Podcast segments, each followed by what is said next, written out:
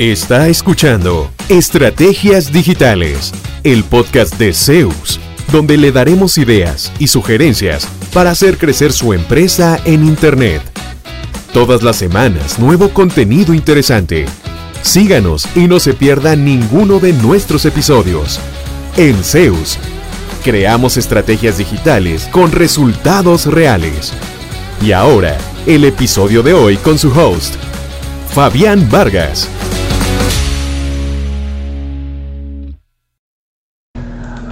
Saludos, bienvenidos, bienvenidas. Estamos en un nuevo episodio del podcast Estrategias Digitales. Hoy vamos a hablar de herramientas de inteligencia artificial al servicio del marketing digital.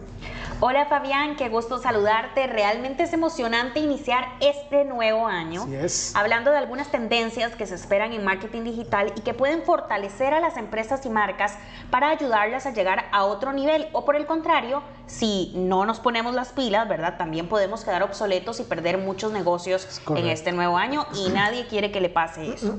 Así que en este primer episodio hablaremos de la inteligencia artificial. Mientras leía sobre este tema, Fabi, encontré muchos artículos que mencionan a la IA, ¿verdad?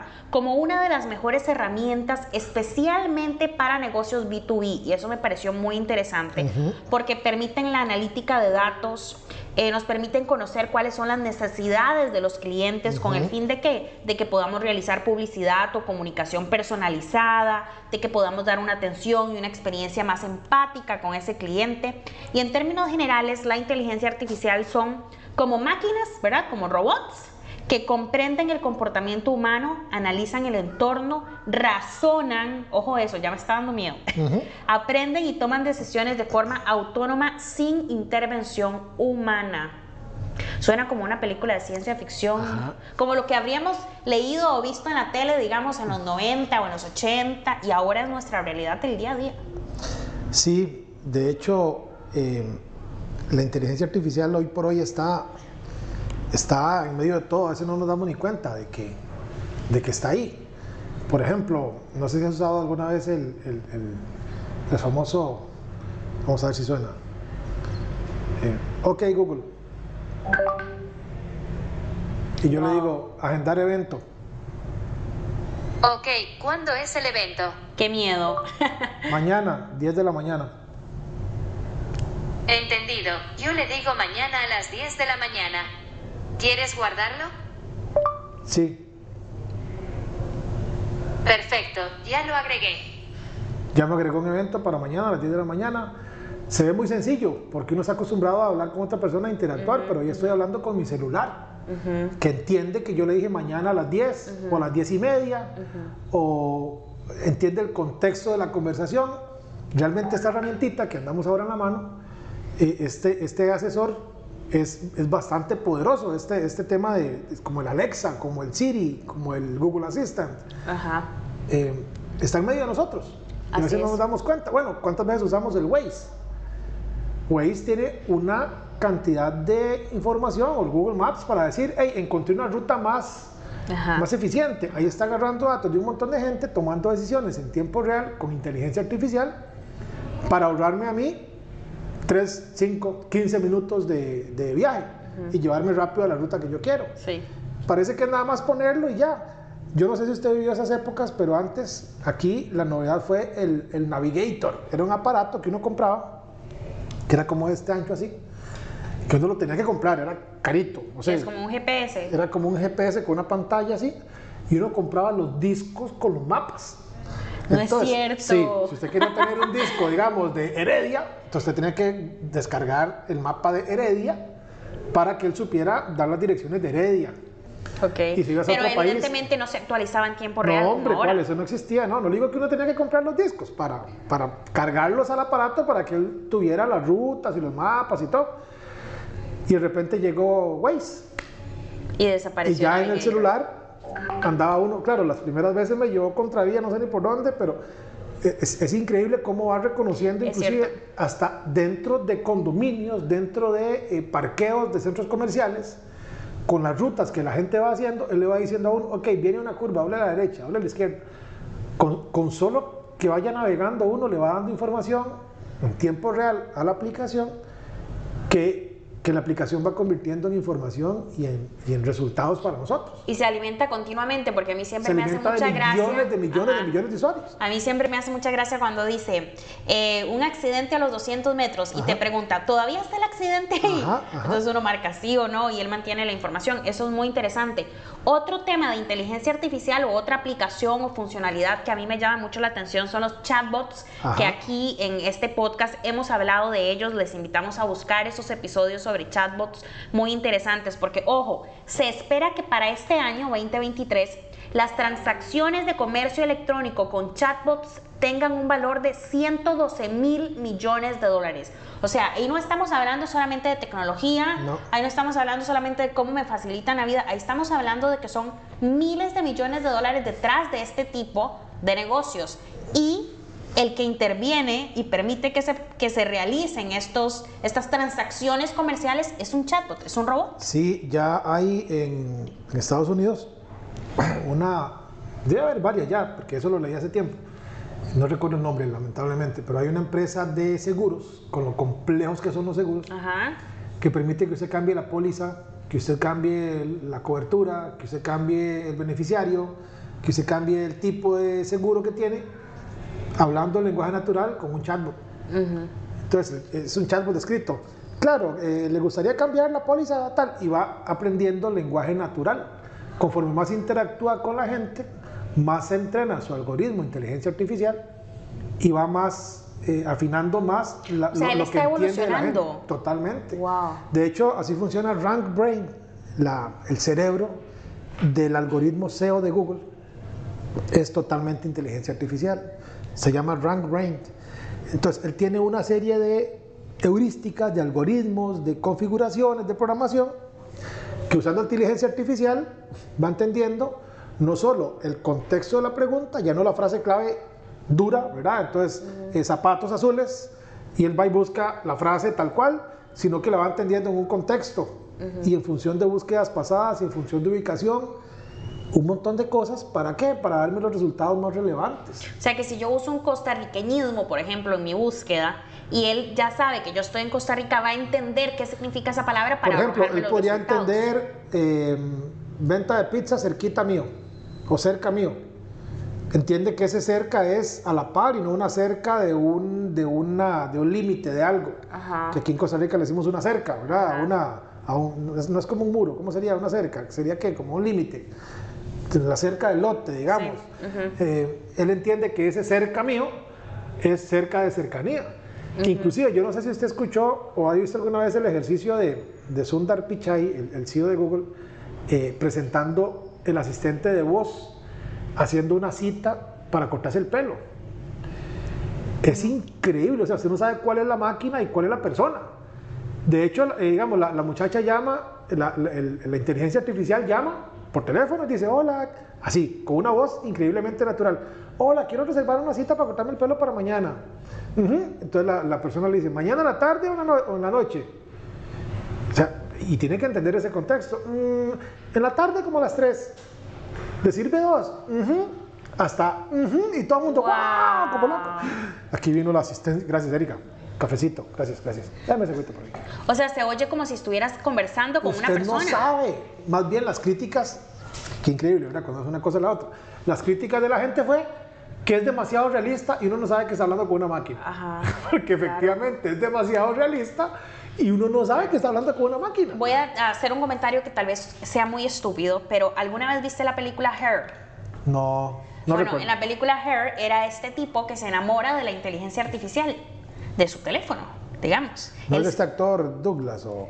No. No, se enamora de la inteligencia artificial de su teléfono porque es su asistente 24/7, él vive solo, entonces él le cuenta todo a su inteligencia artificial, él comparte todo y, y de verdad, y la computadora, digamos, el teléfono le, le responde, ¿cierto? Sí, sí, Y sí. después él sufre, sufre un eh, descalabro emocional y le rompe el corazón darse cuenta que hay 5 mil personas más Cinco en- mil millones. que, ajá, que conviven y muchos de esos también están enamorados de su inteligencia artificial y es el mismo robot, Sí. ¿verdad? Entonces, claro, eh, tienen que ver la película para entender a qué me refiero. Digamos, uno a veces dice, es que qué absurdo, pero no sé qué tan absurdo es si no es hacia donde vamos, ¿verdad? En el tanto, los robots nos van a asistir en prácticamente todo. Lo que estabas diciendo ahorita del reconocimiento de voz. Alexa, por ejemplo, se estima que hay alrededor de 5.000 nuevas habilidades en Alexa cada 100 días. Por ejemplo, realizar pagos en los bancos, pedir comida para entregar, solicitar el Uber usando solo la voz, poner la música, cambiar la música. Va a llegar un momento en el que, ¿verdad? Uno está tan acostumbrado a que das instrucciones y todo es inmediato que te va a parecer que esa es la vida normal que siempre ha existido. Y ¿no es algo, y algo más escalofriante, digamos.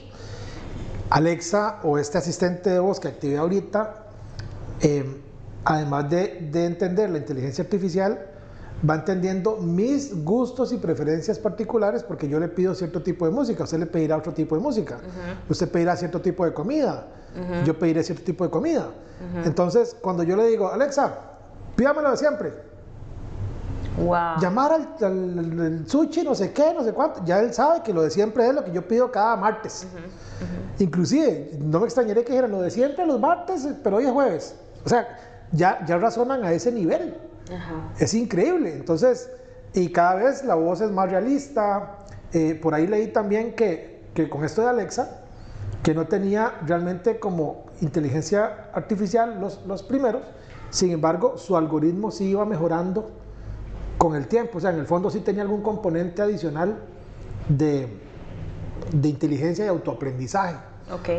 que conforme más interacciones hayan y como hay tantos Alexa, tantos millones de hogares y tantos asistentes virtuales y tanta gente usando Waze y todo esto, el algoritmo se vuelve muy, muy, muy inteligente, entre comillas, porque cada vez entiende mejor los contextos, eh, lo que quiere decir una u otra cosa, eh, y en función de eso pues va mejorando y va mejorando y va mejorando. Ok, hablemos de dos casos que son muy, muy sencillos, creo, de entender, ¿verdad? Tal vez no al nivel de Alexa, pero muy sencillos. Por ejemplo, cuando entras al Netflix, el Netflix es una, yo, yo digo, es una ampliación de tu personalidad. A mí me hace mucha gracia, digamos, yo veo mucho películas con mi sobrino, ¿verdad? Cuando yo entro a mi Netflix, me salen un montón de recomendaciones y porque viste no sé qué y porque Ajá, ajá. y cuando entro al Netflix de mi sobrino es radicalmente distinto porque los gustos de él son absolutamente diferentes. Es decir, la recomendación de productos y servicios es precisamente una función de inteligencia artificial.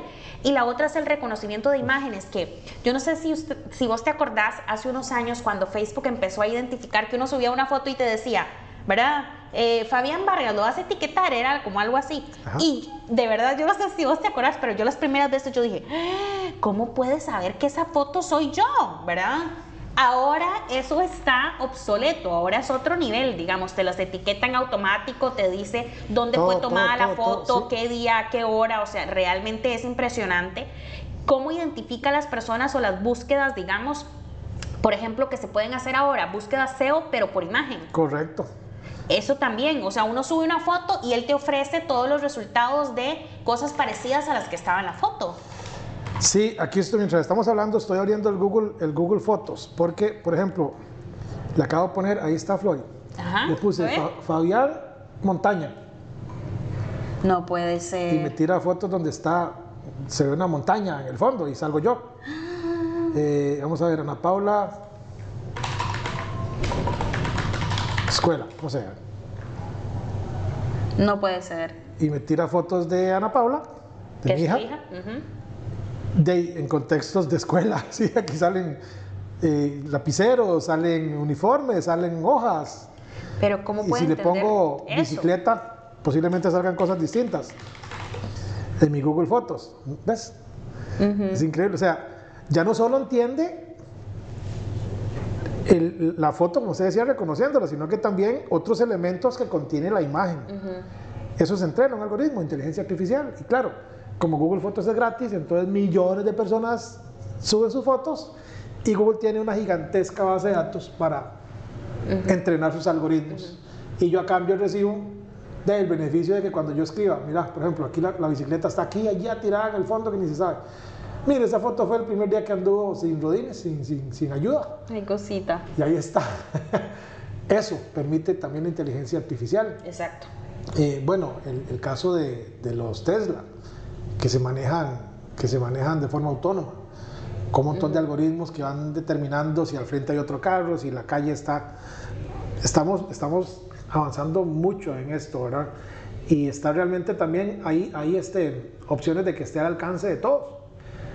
Por ejemplo, hay... Un Tesla no, pero Sí, un otros, Tesla no, pero... pero otros pero, casos de inteligencia artificial. Para hablar un poquito de, de, de par de cosas que pueden estar, digamos, al alcance de cualquiera. Hacer un video, hacer una locución. Hay herramientas que pasan texto a voz Ajá. y con una voz bastante natural. Y a una voz que usted puede ponerle inflexiones, puede ponerle comas, puede ponerle acentos. Lo puede, puede que, se lo, que se lo diga en español, en inglés, en francés, en alemán. O sea, si usted tuviera que hacer un video y no tiene un locutor o le va a costar carísimo un locutor en alemán, por ejemplo, usa Google Translate, que le traduce el texto de forma bastante aceptable al alemán, usa una de las montones de herramientas que hay, usted va a Google y pone eh, traducir de texto a voz, inteligencia artificial, una frase de ese tipo, le sale alguna de esas herramientas que ya existen, mete el texto, escoge una persona, Pedro, María, Robert, que hable alemán o francés o inglés, el idioma que usted quiera, con un botón. Así es. Es tan difícil como ya empezar a generar. Ok, claro, pero ahí te voy a hacer una observación sin ánimo de generar controversia, ¿verdad? Pero yo siempre me he preguntado, ¿no nos estaremos, perdón por, el, por la expresión, majando la manguera? Es decir, por ejemplo, ese caso que diste, Ajá, ¿verdad?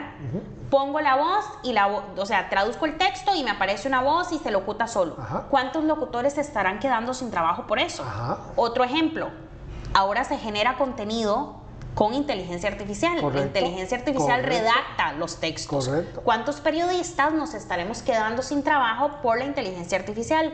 O el ejemplo más reciente, hace unas semanas atrás o algunos meses atrás, que vieron que empezó esta moda de generar imágenes de uno, como fotos de uno, como artísticas, pero eran hechas con inteligencia artificial. No sé Ok. si viste. Entonces salía eh, el Fabián Vargas modo elfo, con las orejitas largas y todo, y el Fabián astronauta, y de verdad se parecía un montón a vos, pero la imagen había sido creada como si fuera una pintura, pero con inteligencia artificial. Y hubo toda una campaña de los artistas que se oponían a este nivel de utilización de la inteligencia artificial, porque si ya de por sí el artista es poco valorado en muchas culturas, ¿verdad? No Sí. se les paga correctamente, no se valora su trabajo, cuesta un montón sobresalir. Ahora, con una inteligencia artificial que haga las pinturas en automático, digamos, o las imágenes en automático, ¿cuántos se iban a quedar sin empleo? Y hubo toda una campaña de esta gente en contra de esa utilidad para inteligencia artificial. Tiene sus pros y sus contras. Exacto. Pero por supuesto que es como por ahí decía, ¿verdad? Que, que si pensáramos de esa forma, eh, no tendríamos internet porque entonces nadie iría a las bibliotecas. O lo que pasó en la industrialización, digamos, lo mismo, ¿no? Hay, hay que ajustarse, o sea, entonces, Sí. ¿dónde, ¿dónde sigue uno siendo valioso? Hay, hay, hay herramientas que hacen análisis SEO. ¿Podríamos quedar las agencias que hacemos SEO fuera? Bueno, siempre se necesita como algún experto, siempre tal vez eh, puede uno darle esa parte de, de- de- percepción, de perspicacia, que todavía una máquina, por más que haga Hasta bien cierta labor, hoy. hasta hoy Ajá. no ha logrado. Y ver de qué forma uno sigue encontrándole la... El componente humano, el valor agregado a, a lo que Porque haces. eso es una realidad y si yo me pongo a... Y, y es cierto, hay gente que dice, "Y porque se dedican a eso y está bien, entonces encuentre otras formas de llegarle a sus, a sus clientes. Eh, eh, eh, vea cómo se diversifica, cómo se, cómo se diferencia, cómo agrega nuevo valor a su oferta, porque eso está pasando. Y si usted está en esas áreas, en esas industrias, pues sí, por supuesto que eh, es de preocuparse. Ok. Para cerrar, Fabián, ¿cómo ha sido la experiencia? Estoy.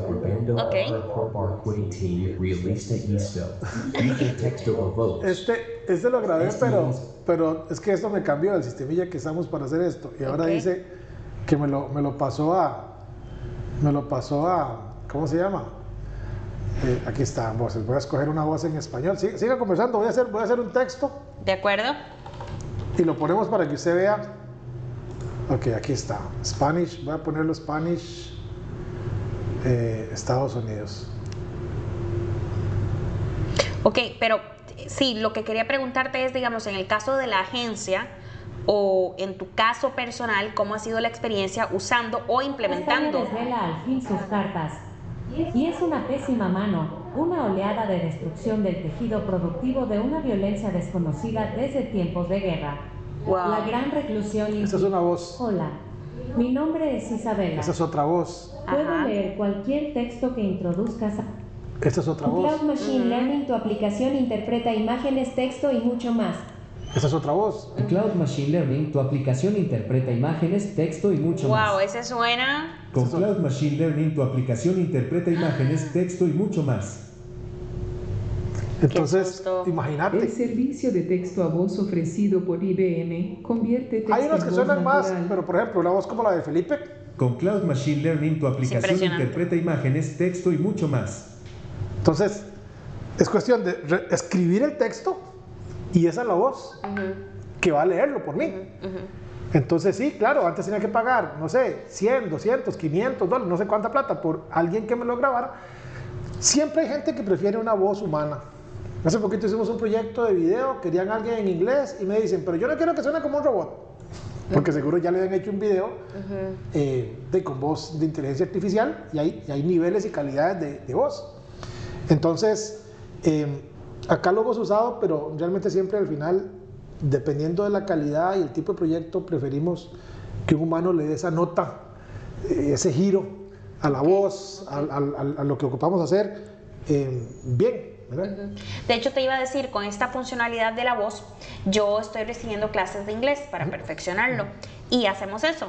En Edge se pone, digamos, pongo el medio, la BBC o lo que sea, y tiene la forma en que uno le pone, ¿verdad? Que alguien lo lea. Entonces usted lo lee con la pronunciación correcta de inglés. Entonces uno lo va leyendo, digamos, visualmente y va escuchando cómo se pronuncia. Y hay de verdad voces que suenan absolutamente naturales, como con el acento de Londres, con el acento Sí, de sí, Canadá, sí, con-. ¿verdad? Entonces uno elige y perfeccionas el oído porque es- estás escuchando cómo se pronuncia. Y por ejemplo, mi profesora nos dice, léalo primero usted en voz alta, ¿verdad? Con su acento y después escúchelo con, con el robot, con la inteligencia artificial y vea si pronunció algo incorrectamente o no. Por ejemplo, algo tan sencillo como eso. ¿Cuántos profesores de inglés se podrían quedar sin dar clases, ¿verdad? De pronunciación o no sé, cursos conversacionales, cuando tenés herramientas como esas que desde tu computadora en cualquier momento del día puedes ir mejorando y listo. Sí, o sea, e- eso es parte de lo que viene. Porque igual la disrupción en su momento fue de las cartas, los carteros, ahora llegó el email, ¿verdad? Después ya no, ya, ya no hace falta ir a la biblioteca. Yo recuerdo mis tiempos de colegio ir a la biblioteca era una belleza. Porque no solo era ir a la biblioteca, también era a ver otras muchachas que iban a la biblioteca. Ok. Entonces era, era como... Too much information. No, pero era como, un- como una parte de socialización Ajá. normal del desarrollo. Ahora los carajillos lo más que socializan es jugando en tiempo real en el bendito celular, cada quien en su casa. Exacto. Incluso en otros países, porque yo veo a mi hermano, mi hermano tiene 15 años y es super gamer y sus amigos nunca los ha visto. O sea, sus amigos no, no se han visto, juegan en línea. O vienen de la escuela y se ponen a jugar el mismo juego, pero la ventaja es que ahora tienen audio, entonces mientras están jugando están, ¡Ey! ¡Agárralo! ¡Por ahí va! ¡Dale, Ajá, dale! exactamente. Y Es siguen, y siguen. Antes era, lo antes era eso corriendo en la calle. Ahora es acostado, sentado en un sillón, dándole al celular. Pero es lo que se viene, es lo que hay. Y también hay forma de encontrarle uso, beneficio y provecho eh, si uno es una pequeña empresa. Entonces, les, les eh, invito a que, eh, que vean qué herramientas hay para video, para reconocimiento de imágenes, para... Híjoles, que hay... Chatbots. Chatbots, hay, prácticamente que, que ahora estamos inundados de inteligencia artificial y a, a costos sumamente accesibles además. Perfecto. Flori, pues eh, gracias, creo que el tema de hoy era como para invitar a la gente a dar una pincelada, no pretendemos que sea totalmente académico sobre el tema de inteligencia artificial, pero sí que sepan que ya está rodeado de inteligencia artificial, si ya ha usado Waze, si ya ha usado Amazon, aunque no parezca, ese es un sitio, aquí vienen y me piden, yo quiero tener un sitio como Amazon, yo también quisiera tener uno como Amazon.